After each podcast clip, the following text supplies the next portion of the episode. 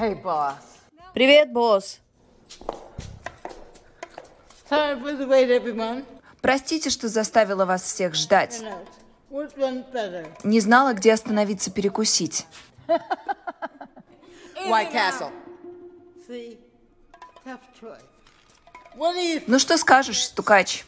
Первые 45 минут своей жизни Диана не могла дышать самостоятельно. Это повлияло на ее нервную систему. В два года Диане поставили диагноз – детский церебральный паралич.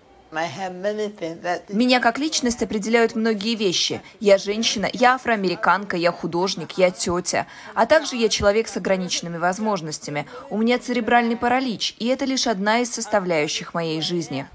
Диана всегда хотела стать актрисой, настолько, что не помнит, мечтала ли когда-нибудь о другой профессии. В 2001-м она закончила университет штата Калифорния в Лонг-Бич, куда она переехала из Чикаго, и стала первой актрисой с физическими недостатками, которая получила степень магистра искусств в этом учебном заведении.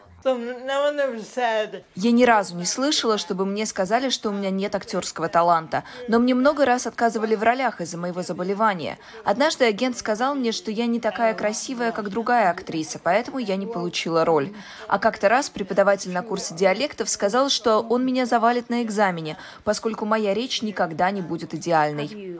Как известно, у детей с ДЦП нарушения речи встречаются часто, и Диана десятилетиями упорно работает над тем, чтобы ясно выражать свои мысли. Коллеги по цеху отмечают ее неизгибаемое стремление развиваться профессионально, вопреки всем препятствиям и обстоятельствам. Сама Диана признается, что стремится быть собой на экране и делиться со зрителями самыми сокровенными чувствами.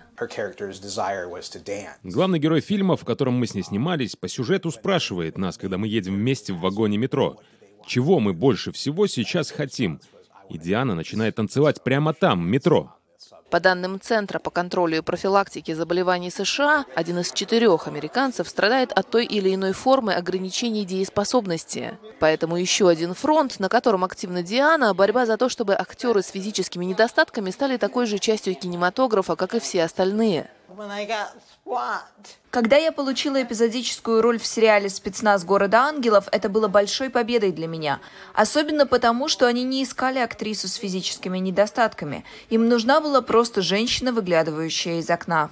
На сегодняшний день в фильмографии Дианы уже более 40 актерских работ в театре и кино, за которые она не раз получала престижные награды. Но все же ее любимая роль – быть тетей для своих племянников.